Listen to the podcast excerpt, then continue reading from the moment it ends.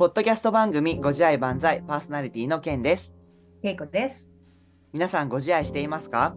毎回およそ30分ビジネスパーソンでありながらプロコーチをしているケイコとケンが今の時代に生きる皆さんがより人らしく楽に幸せになれるヒントについてお話しする番組です。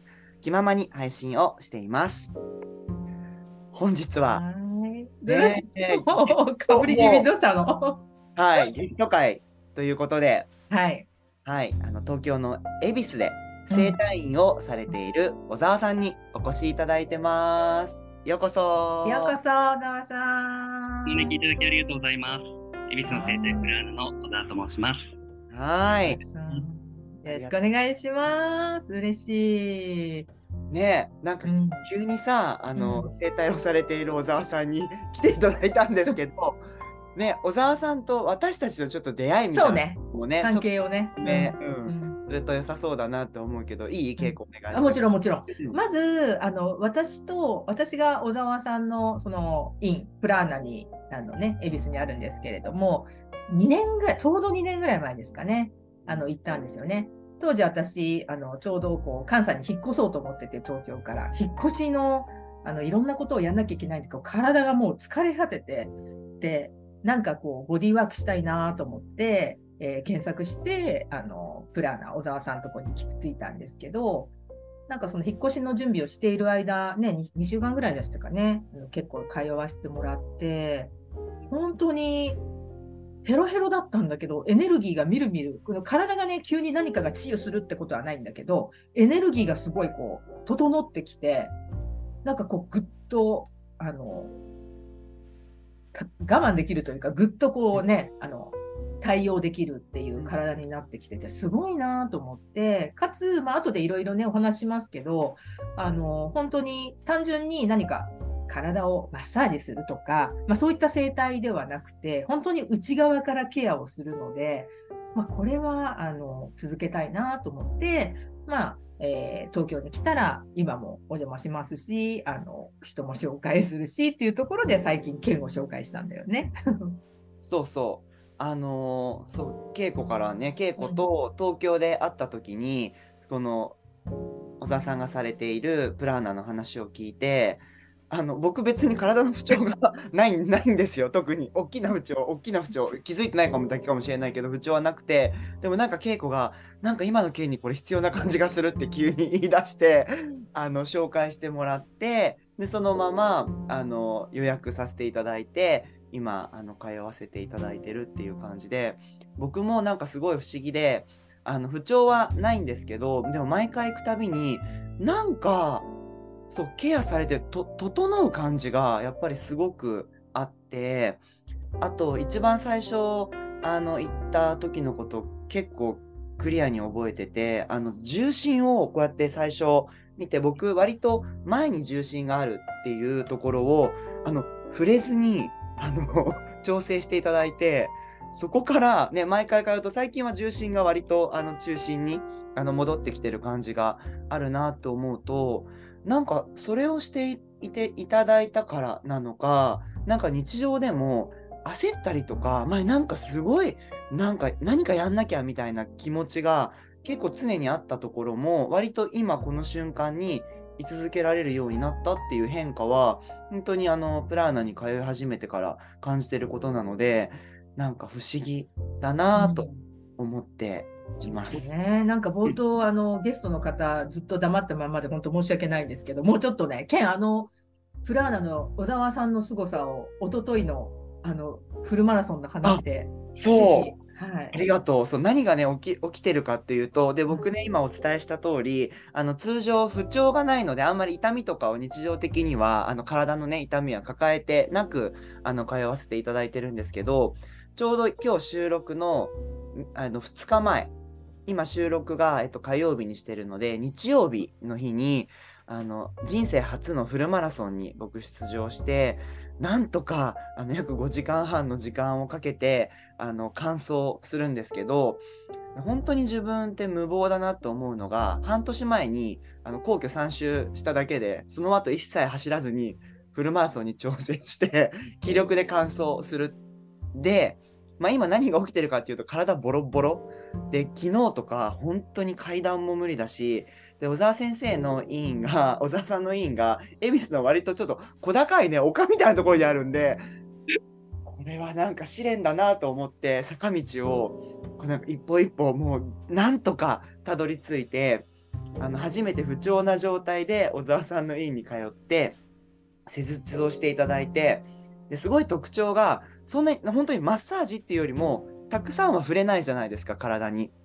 でもなんかやってる最中から動きがすごい軽くて 足が急に上がりだしたりとかなんか体がすごい動き出したりとかしてなんかで痛みも本当にあの軽減されてるあと体も動くようになったのがすごい不思議で思わず終わった後、うん。これ何が起きてるんですか？って聞いたら、ね、体の反応してるところにエネルギーを送ってくださったっていうことをあのしてくださったっていうふうに聞いてなんか本当になんかでも体がエネルギーをなんか帯びてる感じになったのはすごい不思議だなと思ってうん。あまりにもその昨日なんですけど整体に行ったのが昨日のし経験が衝撃すぎて終わった後すぐ稽古にあの「今ちょっと話せる?」って言って、何があったんだろうと思って 普通に若干のって。尻休みなね感じうんだったよね。うんもうでもいざ話したらもう小沢先生の経験を誰かと共有したいしたいって言って。すごいねありがとう。ございます。うん、そんなね、ねケンがさっきからキーワード的にほとんど触れないっていうすごいことを言ってますけど、小沢さん、あれ何、何いつもしていただいてるんですか、えーいつもやっているのは、うん。ボーリングテストという検査方法があります。はい。これは日本人の大村博士という方がうん。発案した、えー、と生体、体の、えー、と生命エネルギーですね。うん。うん。生命エネルギーをセンサーそのものとして、うん。生体内、うん生命体内の情報を指の筋力変化から検出する方検出する方法を使って、うんえ体の情報を調べさせていただいて、うんそれに対して必要な処置をしているっていう形になります。うんなんかその体の情報ってどんな風に伝わってくるんですか、わかりやすく言うとですうね、ん、こちら側から質問をするんですね。体に。体に対して。はいはい。で、質問に対しての答えが返ってくるっていう形なんです。はい。なので、例えば今、うん内臓だったら、うんが弱っていますかと。うんうん心の中で投げかけるわけですね。うんうんすると今、肺が弱ってますとか、うん肝臓が弱ってますっていう返事が返ってくるので、うんそれに対して主義なり、エネルギーなり、そういったもので対応していく。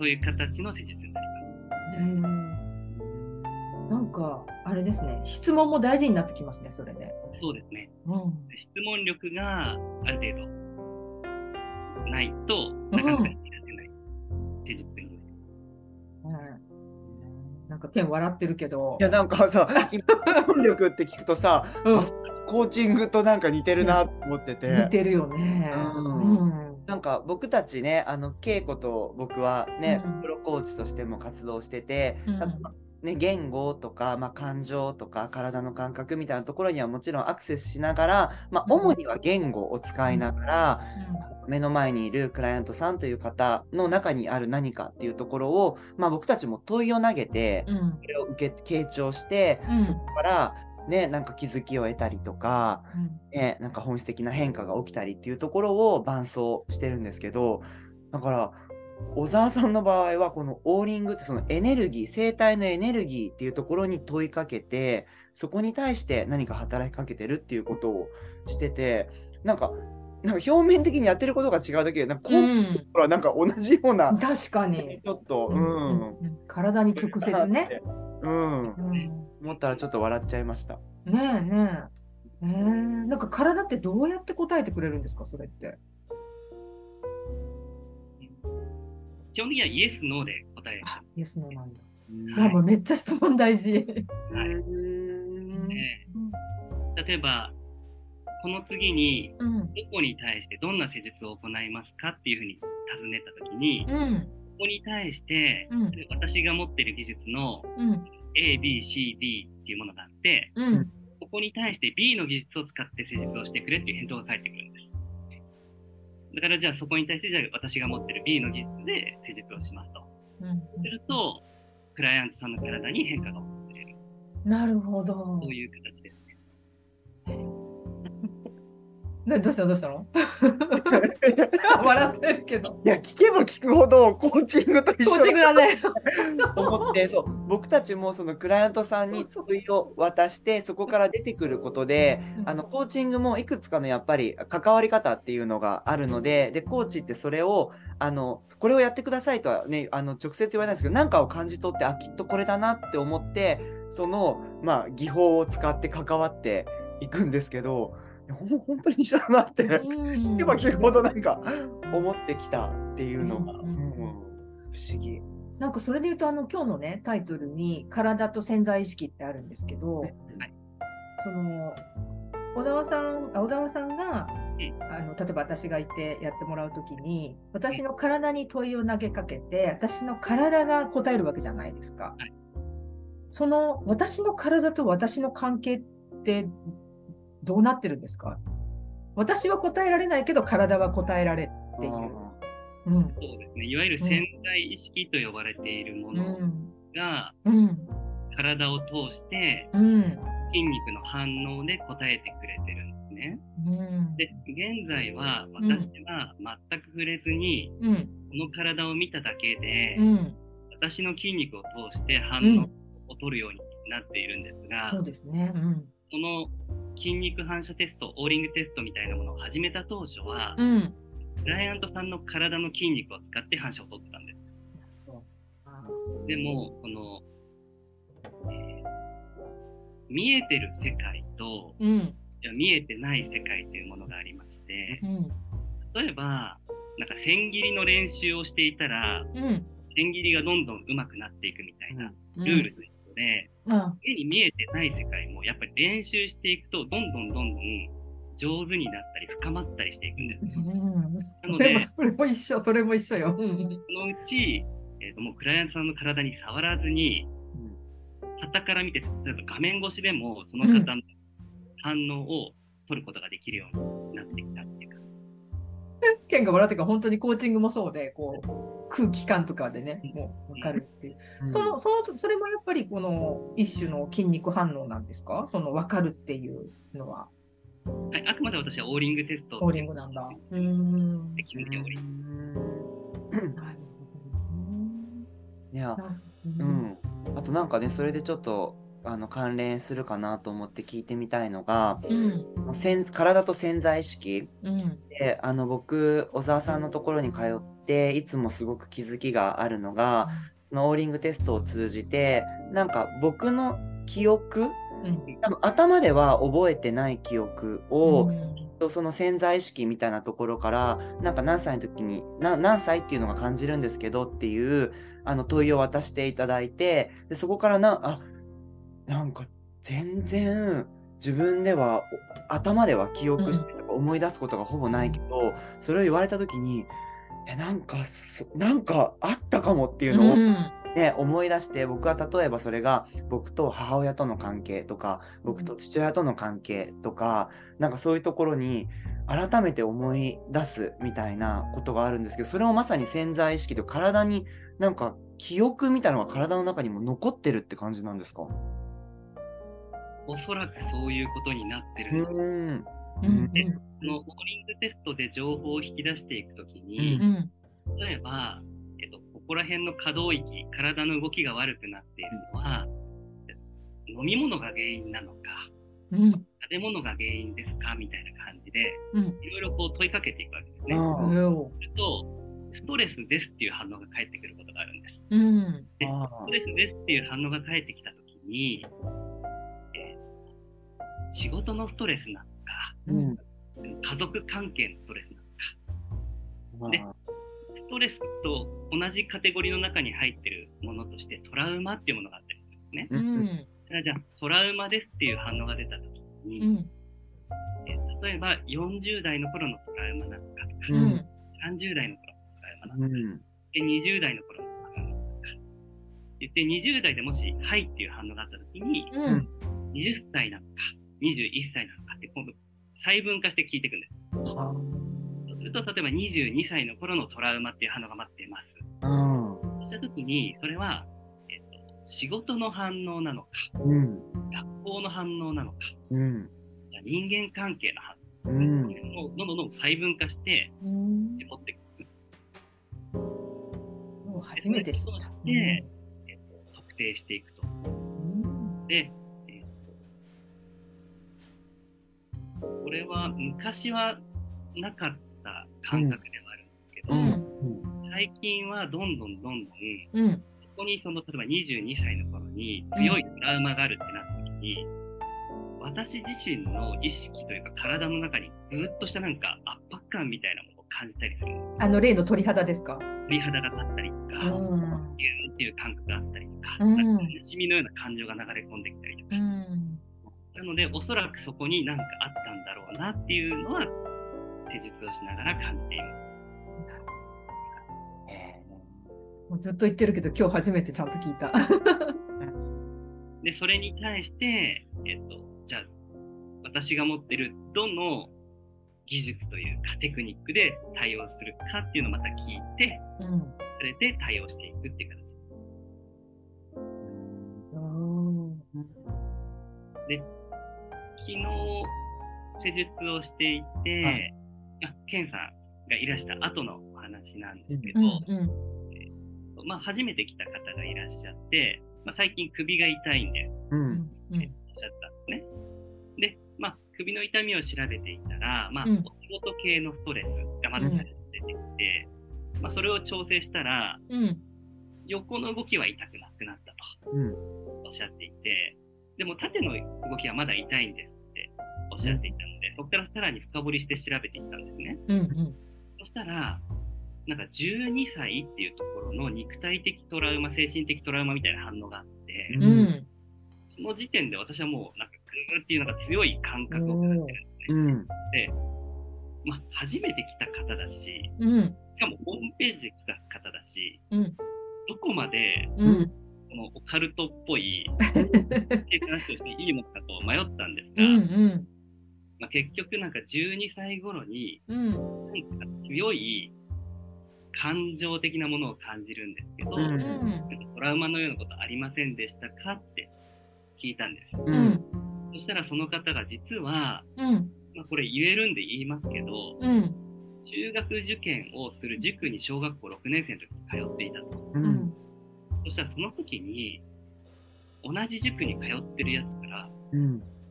階段から突き落とされたらしいんです。おで、どうもそれを私が発見した。おで、それに対してアプローチしたら、まあ、うん全部は取れなかったですけど、少しその首の動きが良くなったっていうようなことが、そういうことが起こったりします。なんかそれってあの、まあ、その方だけじゃなくて我々も同じなんですけど、その12歳の時に、まあ、トラウマっていうそういうことが起こりましたと。で実際に怪我をして後遺症で苦しんでるとかそういうものではないんですよね。おそらくただその時にはもうその歪みは生じたんじゃないかと思われます。歪み？その時に。突き落とされた時にうもうん歪みとして、うん、だから何らかの影響がその時から出てたんだと思いますあ。じゃあ時を経てじゃなくてもうその時に何らかのトラウマがもう入ったっていう。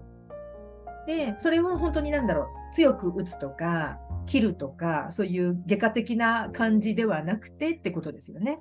そうです、そうです。肉体的な問題であったり、精神的な問題であったりするんですけど、うん、精神的なその強いショックからも歪みとかは生じ出るんでですね、そこね。うーん。うん。だからその体験が衝撃的でトラウマで何らかのその感情が発動してでそれが普段の体との動きと違うこう歪みとかになってそのまま記憶されて時間が経つみたいな感じですよね。で、今回、うん。例えばこの方を例にすると首が痛くなったっていうのは、ある種、痛みっていうのはアラアラームみたいなもので、うん。ううん。ん、警報っていうんですかね、うん、アラートですかね。うん。何かうん。見つけてほしいトラウマなり、何かあるっていうメッセージだと思うんですね。いいですよね。もうケンと私もすごい分かってるから、はあってなってるんだけど。うんその準備がで自分でそれをね、あのまあ、なんていうんですか、癒すとか解放するってなんて言っていいのか分からないけど、その準備ができたら、それすごく強くなるっていう、そんな感じですよね、きっとね。はい、そうだと思います。今だっていうね。はいうんいや今聞いててさなんかすごいすごいなって改めて思ってて、うんななぜかっていうとそういうトラウマとかあんまりいい体験じゃないっていうものって脳と記憶してるものって脳って結構まあ都合がいいというかそれを割と忘れようとさせる。でもなんかきっとそれって体にはすごい残っててう、ん。ねなんかそこの体が今まさにアラートを出すじゃないけど、うん。なんか見つけてほしいなのか、なんかうん。実はまだ残ってるよとか、何か教えてくれてるっていうのは、本当に生き物ってなんかつい最近現代に生きてる僕たちってね、ここ首から上で生きがちっていうか、頭でね、生きがちだけど、やっぱり本当に生き物って全部、体も含めて、頭も含めて、本当に感情とか、いろんなもの含めて生き物なんだなっていうのを、なんか今改めて、うーん、感じて、ねえ。もっとみんな体とつながってほしいなみたいな願いや、いも。本当よね。ううんんうん。ねえ、なんかそっからまさにそうするとさ、ご自愛みたいなテーマにね、つながってくるなと思うんだけど、うんうん。なので、そういった、実は受け入れられてないような記憶とか、感情を、まあ、その、体の調整を通して、どこかで受け入れるということが少なからず起こっていくと思うんですね。うん。うんそれによって、まあ、痛みが減るなり、うん可動域が増えるなりというっていると思うので、うん。そういった意味では、その、そういったところを癒すということがご自愛につながっているのかなと思います。うんうんうんうん。いやー、ほん。と、まさにさ、今日さ、うん。ね、あの、ご自愛と体と潜在意識っていう、まあ、タイトルであって、で、なんかね、どんな人に聞いてほしいかなって3人で話したときに、自分を内側からうんケアしたい人にね、聞いてほしいっていう願いがあるのが、今まさにここで語られてるなと思って。うんうんうん。なんか小沢先生、本当たくさんのね、あの方を、まあ、治療されて、見てこられてると思うんですけど、なんか、もちろんね、あの、自分で対応できなくて、小沢さんにサポートしてもらうみたいなこともあのありますけど、日々どんな感じで、その、体とうん、まあ、感情とかと、自分自身が向き合ったら、そのご自愛して、そんなにこうたまらず、記憶に歪められてたまらずいけるんですかね？これはやっぱり練習が必要だと思うんですうけど、ん、うん、例えば、うん、肩が痛いと言ったときに、うん。そこの痛みに耳を傾けてほしい。そうすると、そこにもしかしたら不安っていう、耳を傾けてるうちに、不安っていう感情が出てきたり、うん、怒りが出てきたり、なんか悲しみのような感情が出てくることが、必ずでないにしもと起こるんですね。ううん。ん、で、この感情が出てきたときに、うん、そういった感情を、まず、そういった感情があるんだねというふうに認めてあげる。で、認めて、寄り添ってあげる。うん、うん、一緒にいてあげるっていうこと。うん。その未消化な感情っていうものが、うん。どっか癒されていくといいますか、うん。消化されていくんです。ね。うん。で、そういうワークをした後に、もう一回肩を動かしてみたりすると、うん、案外その肩、さっきまで痛かった肩の痛みの一部がうん、減ってるようなことが起こる。うん多々あると思う。んです。うん。で、そういった形で、うん、痛みを痛いから嫌だっていう風にするんではなくて、うん。この痛みが何を自分に教えてくれるんだう。ん。うん、ある種のコーチみたいうん、あ体がね痛みがね。うん。そこに耳を傾けてあげる。うん。ことは一ついいんじゃないかなと思いまず意識ですよね。そこに意識を向けるところからですね。なんかあの、また本当にまたコーチングとすごい似てるんだけど、あの私とケンがやってるコーチングもあの感情を思いっきり感じるとか、そういったあの種類のものもあって、あのある方が、えーどっかが痛いっていうのがあって、そこの痛みを感じるみたいなのもやったことあるんですけど、なんかね、そしたらそこのあの体の部分がどんな感じがするって言ったら、ありがとうって言ってるって言って意識、意識向けてくれてって言ってたので、もうそれでからですよね、まずね。そう。で同時になんか今あの小沢さんが言ったその痛みに耳を傾けるってなかなか例えば痛いっていうのもそうだしあと感情で言うと居心地が悪い感情、うんうん。寂しいとか辛いとかでそこになんか一人でねあのもちろん耳を傾けるっていうことも必要だけどでもそれなんか一人でしづらいことも本当にあるなと思っててなんかそういう時こそねなんか小沢先生のされてる小沢さんのされてるその整体とか、うん。あと稽古とか僕がしてるコーチングとか、ん。誰かと一緒にそこになんか向き合うっていうのも一つなんかご自愛の方法？なんか自分一人でやらずに誰かの力を借りてご自愛するみたいなところも一つ方法としてはあるなっていうのもなんか改めてうんなんかそうですね。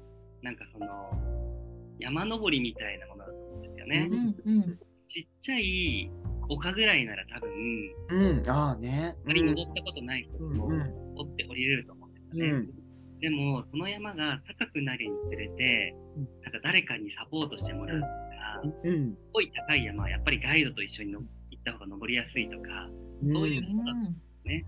確かに。うまい例え。うんうん、わかりやすいわ。うんでなんか誰かにサポートしてもらって体験するとあのもっとこう上手くなってくるというかその後自分でもできるようになったりもしてきますよね。はいうん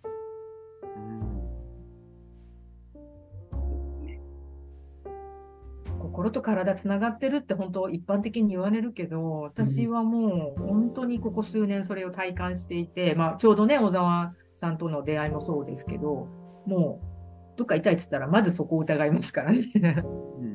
うん。やっぱ痛いっていうところから今まではすごい逃げてたけどうん。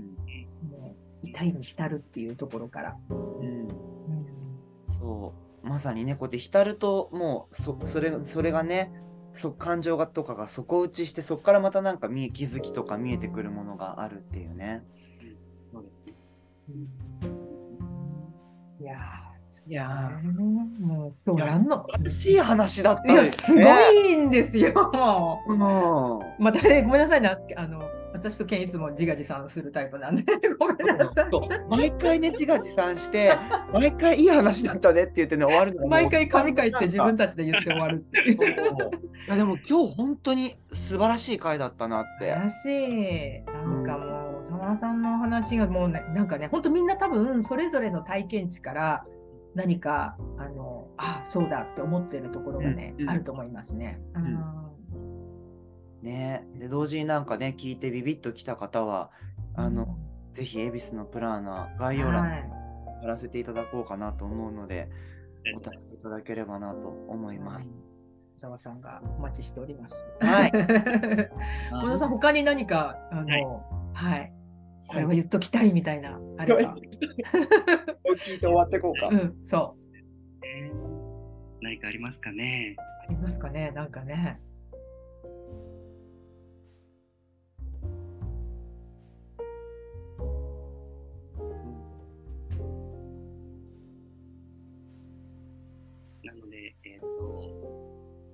ぱり感じるっていううんうん。痛みを感じるでもいいですし、例えば不安を感じているなら、その不安をちゃんと感じてあげる。うん。で、不安についてうん。たくさん考えるのではなく、うん。考えるのではなく、あくまでその不安、そのモヤモヤした感覚を感じてあげる。そっち側で生きていけるようになると、うん。いわゆる左脳的な生き方から、か右脳的な直感的な生き方ができるようになると思うんですね。うん。うんうん。素晴らしいもでいかに不安な時は不安と一緒にいてあげてうん。辛い時は辛さと一緒にいてあげられるようになるかっていうことが体と心を健康にしご自愛につながるんじゃないかなと思います。わ素晴らしい。なんか拝みたくなってきた。おちょかよもう。いや、今本当私響響いて、うんもう不安を考えるんじゃなくてね、不安、こうなったらどうしよう、ああなったらどうしようって延々とどうどうでもいいことをずっとうん先回り思考で不安を感じない、どうしたら感じずに済むかっていうところにエネルギー注ぐんじゃなくて、ただただ本当に感じると。うんとそれだと思います、もう私も。うんあまり体の話じゃなくなってしまいましたが、いやいや、体の話だよね。うんはい。はい。素晴らしい。ありがとうございましありがとた。うございました。はいはい。ありがとうございます。はい。リスナーの皆さんも、えっと、今日、今回も聞いてくださってありがとうございます。ねご自愛万歳では、リスナーの皆さんからのメッセージも募集しておりますので、ぜはいひ概要欄からコメントいただければと思います。はい。はい。では、それではまた次回お会いしましょう。本日、小沢さん、ありがとうございました。ありがとうございました。ご自自愛愛万歳。万歳